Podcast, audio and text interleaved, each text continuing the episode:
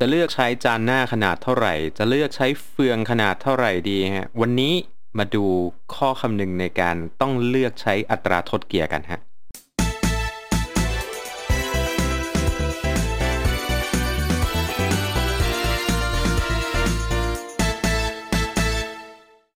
สวัสดีครับ กลับมาพบกันอีกหนึ่งรอบนะฮะไซคลิงครับไทยแลนด์ครับผม คลิปนี้ฮะจะเป็นคลิปตอนที่ต่อเนื่องจากมหากราบชุดขับเคลื่อน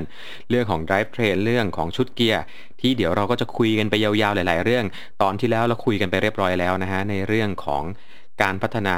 เกียร์ที่มีมาใช่ไหมฮะ การเลือกใช้เกียร์แล้วก็เรื่องของอัตราโทษเกียร์ว่าทำไมเราถึงต้องมีเฟืองเพิ่มมากขึ้น ก็พอดีว่ามีเพื่อน นักปั่นเนี่ยฮะที่ถามเข้ามาว่าแล้วจะเลือกใช้เฟืองเท่าไหร่อย่างไรดีจะเลือกใช้จานหน้าเท่านี้ดีไหม วันนี้ครับผม มามีคำตอบให้ดูว่าเราจะพิจารณาอย่างไรในการเลือกใช้อัตราโทษเกียร์ต่างๆกัน ก่อนเข้าเนื้อหาชวนคุยกันเหมือนเดิมครับว่า แต่ละท่านเลือกใช้อัตราทดเกียร์เท่าไหร่กันบ้าง จานหน้ากี่ฟันและก็เฟืองกี่ฟันครับผม เพราะอะไร เรื่องของการเลือกใช้อัตราทดนะฮะ จริง ๆ ก็เป็นเรื่องที่ค่อนข้างจะยอดนิยมมาก ๆ และเป็นคำถามของคนที่ปั่นจักรยานหลาย ๆ คน หลังจากที่เริ่มปั่นมาแล้วสักพักหนึ่งหลังจากที่เริ่มรู้แล้วว่าเกียร์ของจักรยานเรามันมีอะไรบ้าง แล้วก็ส่วนใหญ่ก็จะหลังจากที่ไปปั่นแล้วก็เจอภูเขากันมาแล้วก็จะเริ่มมองหาตัวช่วยแล้วฮะ อยากจะได้เกียร์ที่มันช่วยให้เราทดแรงให้เราไต่เขากันได้ดีขึ้น ทางออกมีอะไรบ้างล่ะฮะ ทางออกก็คือหาเฟืองที่มันใหญ่ขึ้น หรือไม่ก็หาชุดจานที่มันเล็กลง ซึ่งชุดจานก็จะประกอบไปด้วย 3 แบบหลักๆ ของเสือหมอกก็คือ 5339 5236 แล้วก็ 5034 5034 คือชุดจานที่เรียกกันว่าจานคอมแพคครับผม 5339 คือชุดจานที่เรียกว่าชุดจานมาตรฐาน แล้วก็ 5236 เกิดมาในช่วงประมาณสักช่วง 10 ปีที่ผ่านมานี่เองครับ เป็นชุดจานที่ออกมาตรงกลาง เพราะว่าเขาเชื่อว่าทุกคนสามารถใช้ชุดจานนี้แล้วได้ผลลัพธ์ที่ดีที่สุด ซึ่งมันก็จะอยู่ในเรื่องของอัตราทดเกียร์ที่เราจะคุยกันต่อจากนี้นี่เองฮะจำได้ไหมครับ เนื้อหาในตอนที่แล้วถ้าเกิดใครจำไม่ได้ก็ ดูในลิงก์ด้านล่างเอาละกันนะฮะ ในลิงก์ด้านล่างจะมีเรื่องที่เกี่ยวกับประวัติของเกียร์ต่างๆ แล้วก็เรื่องของอัตราทดที่เราได้เกริ่นมาแล้ว ซึ่งตอนนี้ฮะเราจะพูดถึงเรื่องอัตราทดเกียร์หรือเรียกกันว่าค่า gear inch ratio หรือเรียกกันว่าอัตราทดแรงอะไรก็ว่ากันไปหลักการทำงานของมันง่ายมากจริงๆครับผม จานหน้าหมุนไปกี่ฟัน กี่รอบในหนึ่งรอบเนี่ยเท่ากับเฟืองที่ด้านหลังที่จำนวนกี่ฟันหมุนไปเท่าไหร่เท่าไหร่รอบ ยกตัวอย่างกันง่ายๆครับผมสมมุติว่าจานหน้าเรามีอยู่ทั้งหมด 50 ฟันนะฮะที่เฟืองหลังมีอยู่ทั้งหมด 10 ฟัน จานหน้าหมุนไป 1 รอบก็จะหมุนไปหมุนข้อโซ่ให้หมุนไปทั้งหมด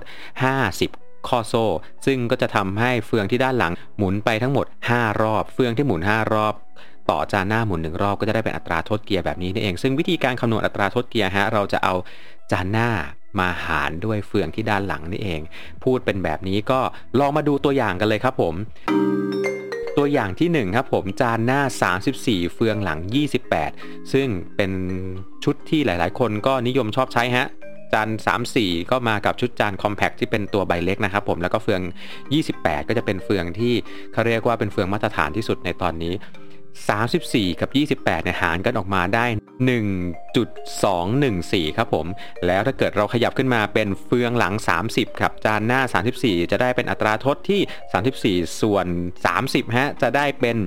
1.133 ก็คือมันจะเบาลงสังเกตไหมฮะเลขตัวนี้ยิ่งน้อยเท่าไหร่แปลว่าอัตราทดนั้นยิ่งเบาแรงมากขึ้นครับผม มาต่อกันฮะ จาน 34 กับเฟือง 32 ได้อัตราทดออกมาอยู่ที่ 1.062 ครับผมและแน่นอนครับผมถ้าเกิดจานหน้า 34 และเฟืองหลัง 34 ข้างหน้าหมุน 1 รอบ ข้างหลังก็หมุน 1 รอบ อัตราทดอยู่ที่ 1.0 หรืออัตราทดแบบ 1 ต่อ 1 นั่นเองครับผม มาลองเปรียบเทียบกับชุดจานแบบมาตรฐานฮะที่เป็น 53 39 ใบเล็กอยู่ที่ 39 ฟัน 39 ฟันกับเฟือง 28 จะได้อัตราทดอยู่ที่ 1.392 ครับผม แล้วก็ถ้าเกิดเป็นเฟือง 30 นะฮะ 39 ส่วน 30 จะได้เป็น 1.300 ครับผม แล้วก็ 39 กับเฟือง 32 จะได้อัตราทดอยู่ที่ 1.218 และอัตราทดสุดท้ายคือจานหน้า 39 เฟืองหลัง 3 34ได้อัตราทดออกมาที่ 1.147 จะสังเกตได้ว่า 1.147 ของ 39 กับเฟือง 34 นะฮะ 1.147 ตัวนี้เบากว่าจานคอมแพคกับเฟือง 28 ซะอีกนะครับผม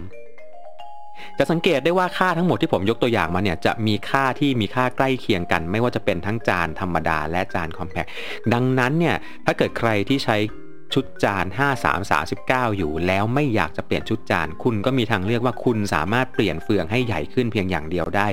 สมมุติว่าเปลี่ยนไปใช้เฟืองที่เป็น 1132 ที่อัตราทดเบาที่สุดอยู่ที่อัตราทด 1.218 ครับผม ก็มาดูกันว่า 1.218 เนี่ยใกล้เคียงกับตัวไหนฮะ จริง ๆ ก็จะใกล้เคียงกับจานคอมแพค34 ฟันกับเฟือง 1128 นั่นเอง ทีนี้เราก็จะพอจะรู้กันแล้วครับว่าอัตราทดที่เบาที่สุด เราจะต้องการประมาณไหนเพื่อให้พอดี หรือไม่เราจะเลือกจะเปลี่ยนเฟืองจะพอไหม แต่ถ้าเกิดใครที่เบาสุดแล้วยังต้องการจะเบาอีก อันนั้นฮะแนะนำว่าสุดท้ายแล้วมันต้องไปเรื่องของการโมละต้องหาตีนผี หาโรดลิงมาใส่ไปใส่ พวกเฟืองเสือภูเขามาช่วยกัน ซึ่งอันนั้นถือว่าเป็นวิชามารเพื่อเอาตัวรอดบนยอดเขาให้ได้ฮะก็เป็นอีกวิธีทางหนึ่งแต่ถ้าเกิดคุณกำลังพิจารณาว่าคุณจะต้องเปลี่ยนจานหรือคุณจะต้องเปลี่ยนเฟืองก็ลองคำนวณกันแบบนี้ง่าย ๆ ดูส่วนถ้าเกิดเป็นชุดจาน 52 36 นะฮะ ก็ลองเอา 36 เนี่ยครับมาตั้งแล้วก็หาสูตรคำนวณแบบนี้ออกมา ก็จะสามารถเปรียบเทียบกับเฟืองหลังที่ใช้เปลี่ยนไปได้กับตัวจานหน้าที่เล็กลงนั่นเองแต่ทีนี้ครับผมการเลือกใช้อัตราทดเกียร์มันไม่ได้อยู่ที่การเลือกใช้เกียร์ที่เบาสุดเท่านั้น เพราะว่าอย่างที่เราคุยกันไปใน EP ที่ 1 ในตอนแรกนะฮะ ยิ่งเรามีเฟืองที่ เฟืองใหญ่ที่สุดเนี่ยใหญ่ขึ้นเท่าไหร่ก็ตาม เราจะเสียความต่อเนื่องของเฟืองที่เรียงกันอยู่ คือมันจะต้องมีการกระโดดเฟืองมากขึ้น ซึ่งมันจะส่งผลกับรอบขาที่ต้องใช้ในการขี่ทางราบทั่ว ๆ ไปนั่นเอง ซึ่งอันนี้แหละฮะเป็นข้อที่อาจจะต้องพิจารณาเลยทีเดียว ในในทางที่แบบคุณจะเลือก 53 39 แล้วคุณจะเลือกใช้เฟือง 11 34 ในทางราบทั่ว ๆ ไป คุณก็จะเสียในเรื่องของการต่อเนื่องของรอบขาในช่วงอัตราทดเฟืองใหญ่ ๆ ไป ดังนั้นการที่ยอมเปลี่ยนจานเพื่อให้มาใช้จานที่เล็กลง แล้วใช้เฟืองที่ขนาดตัวเดิม อาจจะช่วยทำให้คุณมีเกียร์ที่เรียงอัตราทดและขี่บนทางราบได้ดีกว่า ซึ่งข้อนี้ฮะมันจะมีข้อที่ต้องคำนึงในข้อต่อไปก็คือในเรื่องของอัตราทดหนักที่สุด เมื่อกี้เราดูกันไปแล้วนะฮะกับอัตราทดที่เบาที่สุดที่ช่วยในการขึ้นเขาของเรา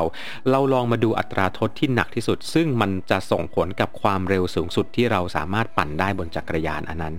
ซึ่งวิธีการคำนวณฮะอันนี้ก็จะวุ่นวายหน่อยละ เพราะว่าหลังจากที่เราได้อัตราทดเกียร์เรโชมาเรียบร้อยแล้ว เราจะต้องเอาอัตราทดนั้นไปคูณกับรอบขา พื่อจะดูว่าใน 1 นาทีเนี่ยเราหมุนล้อไปได้ทั้งหมดกี่รอบคิดเป็นระยะทางเท่าไหร่ แล้วก็คูณเข้าไปด้วย 60 แล้วจะได้ความเร็วเป็นเท่าไหร่กิโลเมตรต่อชั่วโมง ซึ่งในการคำนวณนนี้นะฮะ ผมจะเอาตุ๊กตามาตั้งก็คือ ผมจะสมมุติว่าการขี่จักรยานทำที่รอบขา 100 รอบต่อนาที แล้วก็ใช้เส้นรอบวงของล้อจักรยานเสียหมอบ 700 c ใช้ยาง 25 ครับ ซึ่งมีขนาดเส้นรอบวงอยู่ที่ประมาณ 2105มิลิเมตรประ มาณ 2.1 เมตร ในเส้นรอบวงมาเป็นตัวคำนวณรอลองมาดูตัวอย่างแรกกันเลยครับ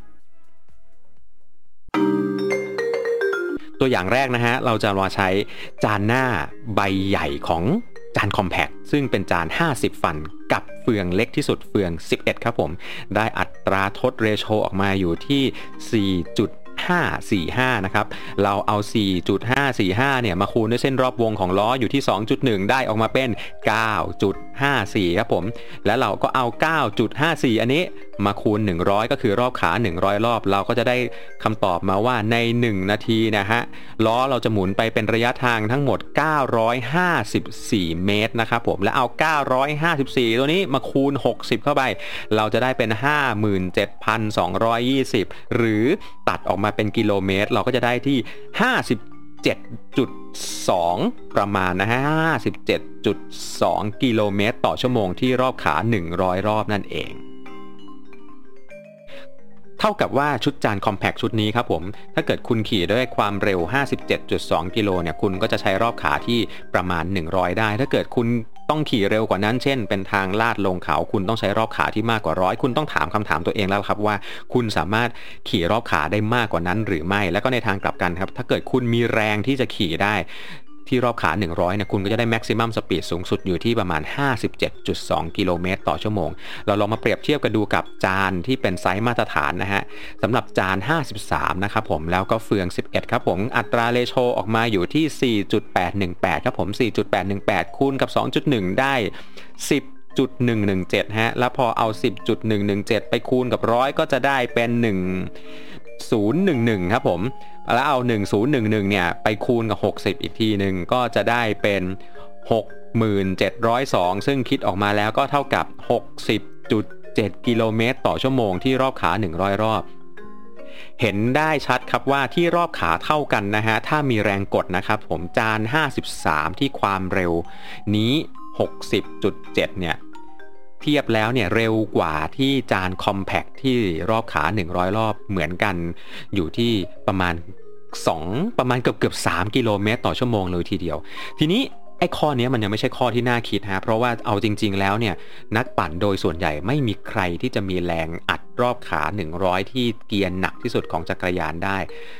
เราต้องมาดูกันว่าในการใช้งานของคุณเนี่ยคุณต้องการอัตราทดนี้ เพื่อจะขี่ที่ความเร็วนี้หรือไม่ ซึ่งเหตุการณ์ที่จะเกิดขึ้นตรงไหนบ้างครับ เช่น ถ้าสมมุติคุณขี่ทางตรงระยะยาวๆ แล้วมันเป็นทางลงเนินซึมๆหน่อยๆ แล้วคุณขี่มากับกลุ่มสมอบจำนวนเยอะๆเนี่ยความเร็วมีโอกาสที่จะไหลขึ้นไปถึงความเร็วระดับ 60 นะฮะที่ความเร็วประมาณ 60 กิโลเมตรต่อชั่วโมงเนี่ย ถ้าเกิดคุณใช้จานมาตรฐาน คุณจะต้องใช้รอบขา 100 รอบต่อนาที แต่ถ้าเกิดคุณใช้จานขนาดคอมแพคกับชุด เปลืองชุดเดิม คุณจะต้องใช้รอบขาอยู่ที่ประมาณ 103ถึง104 รอบต่อนาที ดูแตกต่างกันไม่เยอะฮะ แต่มันจะเริ่มเยอะขึ้นก็ต่อเมื่อที่ความเร็วมันไหลไปมากขึ้นเรื่อยๆ นั่นเองครับผมคำถามตรงนี้ฮะผมจะมาแรปอัพสรุปสุดท้ายให้ฟังว่าง่าย ๆ เลยครับ คุณคำนวณอัตราโทษที่เบาที่สุดที่คุณต้องการหาให้ได้ และคุณไปคำนวณอัตราโทษที่หนักที่สุดที่คุณต้องการหาให้ได้ ถ้าหากว่าคุณมองแล้วเนี่ยคุณไม่ต้องการ 60.7 กิโลเมตรต่อชั่วโมงที่รอบขา 100 รอบที่อัตราโทษเฟืองที่หนักที่สุดเลยนะฮะ จริง ๆ จานคอมแพกเนี่ยสามารถทำให้คุณขี่ที่ความเร็ว 57 ได้ ซึ่งสำหรับคนทั่ว ๆ ไป มันเป็นความเร็วที่ที่ก็มากเกินพอแล้วครับ เพราะว่า คุณก็ไม่ได้ไปแข่งขันกับใคร ถ้าเจอสถานการณ์แบบนั้นขึ้น ก็ก็ปล่อยให้รถมันไหลไป แล้วถ้าคุณจะหลุดกลุ่มที่ความเร็วนั้น ผมเชื่อว่าก็อาจจะไม่ได้เป็นเรื่องที่ดราม่ากับชีวิตอะไรมากมายนะแต่แน่นอนครับว่าถ้าเกิดคุณต้องการ performance ที่สูงที่สุดทั้งทางขึ้น และทางลงเขาคุณสามารถขี่ไปกับกลุ่มนักปั่นได้ไม่หลุดกลุ่ม คุณสามารถจบเส้นทางพร้อมกันกับเพื่อนๆและกลุ่มปั่นที่คุณกำลังปั่นอยู่ด้วย ข้อนี้เป็นข้อที่ต้องคำนึงถึง และมันจะรวมถึง การเลือกอัตราทดเฟืองที่เบาที่สุดด้วยนั่นเอง ณ เวลานี้ต้องยอมรับกันว่า เฟืองที่มีอยู่ 11 ฟัน 12 ฟันเนี่ย มันมีทางเลือกให้เราได้ประมาณแค่นี้แหละครับ ในอนาคตเนี่ยถึงได้ต้องการจะมีเฟืองที่เพิ่มมากขึ้นไงฮะ เพราะถ้าเกิดเฟืองที่เพิ่มมากขึ้น ก็จะสามารถทำเฟืองที่เรียงมากขึ้น เฟืองที่ใบใหญ่ก็สามารถใบใหญ่ขึ้นได้ ดูยกตัวอย่างฮะอย่างเช่น ชุดเกียร์ของ SRAM Access ที่ออกมาในgeneration ล่าสุดที่เป็น 12 ฟัน นอกจากว่าเขามีจำนวนเฟืองที่เพิ่มขึ้นแล้ว เขายังปรับขนาดของจานหน้าใหม่ แล้วก็ปรับเฟืองเล็กที่สุดให้ลงไปที่ 10 ฟัน นั่นหมายถึงว่าอัตราทดที่เบาที่สุด ก็เบากว่าเดิม อัตราทดที่หนักที่สุดก็หนักกว่าเดิม สามารถทำความเร็ว top speed ได้สูงกว่าเดิมด้วย โดยที่ยังคงเรียงอัตราทดอยู่นั่นเองฮะ ใครที่มองว่าการเพิ่มจำนวนเฟือง ใครที่มองว่าการพยายามจะเพิ่มนู่นนี่นั่น มันเป็นเรื่องของการตลาดแล้วมาตีหัวเราขายเพื่อเอาเงิน ต้องบอกไว้ก่อนเลยว่าไม่ถูกสัทีเดียวนะฮะแน่นอนอยู่แล้วครับผมเขาทำของมาขายฮะไม่ได้ทำออกของออกมาการกุศล แต่ของที่ทำออกมาขาย ทำมาเพื่อตอบสนองความต้องการในการใช้งานนั่นเองสำหรับคนที่อาจจะงงๆนะฮะกับตอนนี้เพราะมันเป็นเรื่องราวของคณิตศาสตร์ค่อนข้างเยอะ มันมีแอปพลิเคชันในโทรศัพท์มือถือที่คุณสามารถใส่อัตราทดพวกนี้แล้วมันคำนวณมาให้ได้เรียบร้อยเลยว่า คุณจะได้รอบขายังไง คุณจะได้ความเร็วเท่าไหร่ ช่วยในการคำนวณได้ แต่ว่าถ้าเกิดไม่ได้มีแอปจริง ๆ แล้วเครื่องคิดเลขเครื่องหนึ่งนะฮะก็สามารถถอดสมการแล้วก็ คำนวณกันออกมาคร่าว ๆ แบบนี้ได้ เชื่อว่าตรงนี้น่าจะเป็นส่วนหนึ่งที่ไขข้อข้องใจให้หลาย ๆ คนนำไปพิจารณาในการเลือกใช้ชุดเกียร์ เลือกใช้อัตราทดเกียร์ของตัวเองได้ครับ ว่าคุณจะเลือกใช้อัตราทดเฟืองแบบไหนกับชุดจานแบบไหนดี ถ้าคำนวณตรงนี้ได้สักอย่างนะ ชีวิตง่ายขึ้นเยอะเลยครับหวังว่าตอนนี้คงจะเป็นประโยชน์นะฮะ ถ้าเกิดคิดว่าเป็นประโยชน์ก็ฝากกดไลค์ กด แชร์กันให้คนเห็นกันเยอะๆด้วยนะครับ ผมกด Subscribe และกดกระดิ่งกันเอาไว้โอกาสหน้าเวลามีคลิปแบบนี้ใหม่ ๆ จะได้มาชมกันได้พบกันใหม่ฮะที่ที่นี่ครับผม Cycling Hub Thailand ไม่ว่าจะเป็น YouTube แล้วก็ Podcast ของเรา Spotify แล้วก็ Apple Podcast ครับผมเพื่อที่ให้ทุกคนสามารถขี่จักรยานได้อย่างสนุกและก็ปลอดภัยสำหรับวันนี้ขอลากันไปแต่เพียงเท่านี้ก่อนนะครับ สวัสดีครับ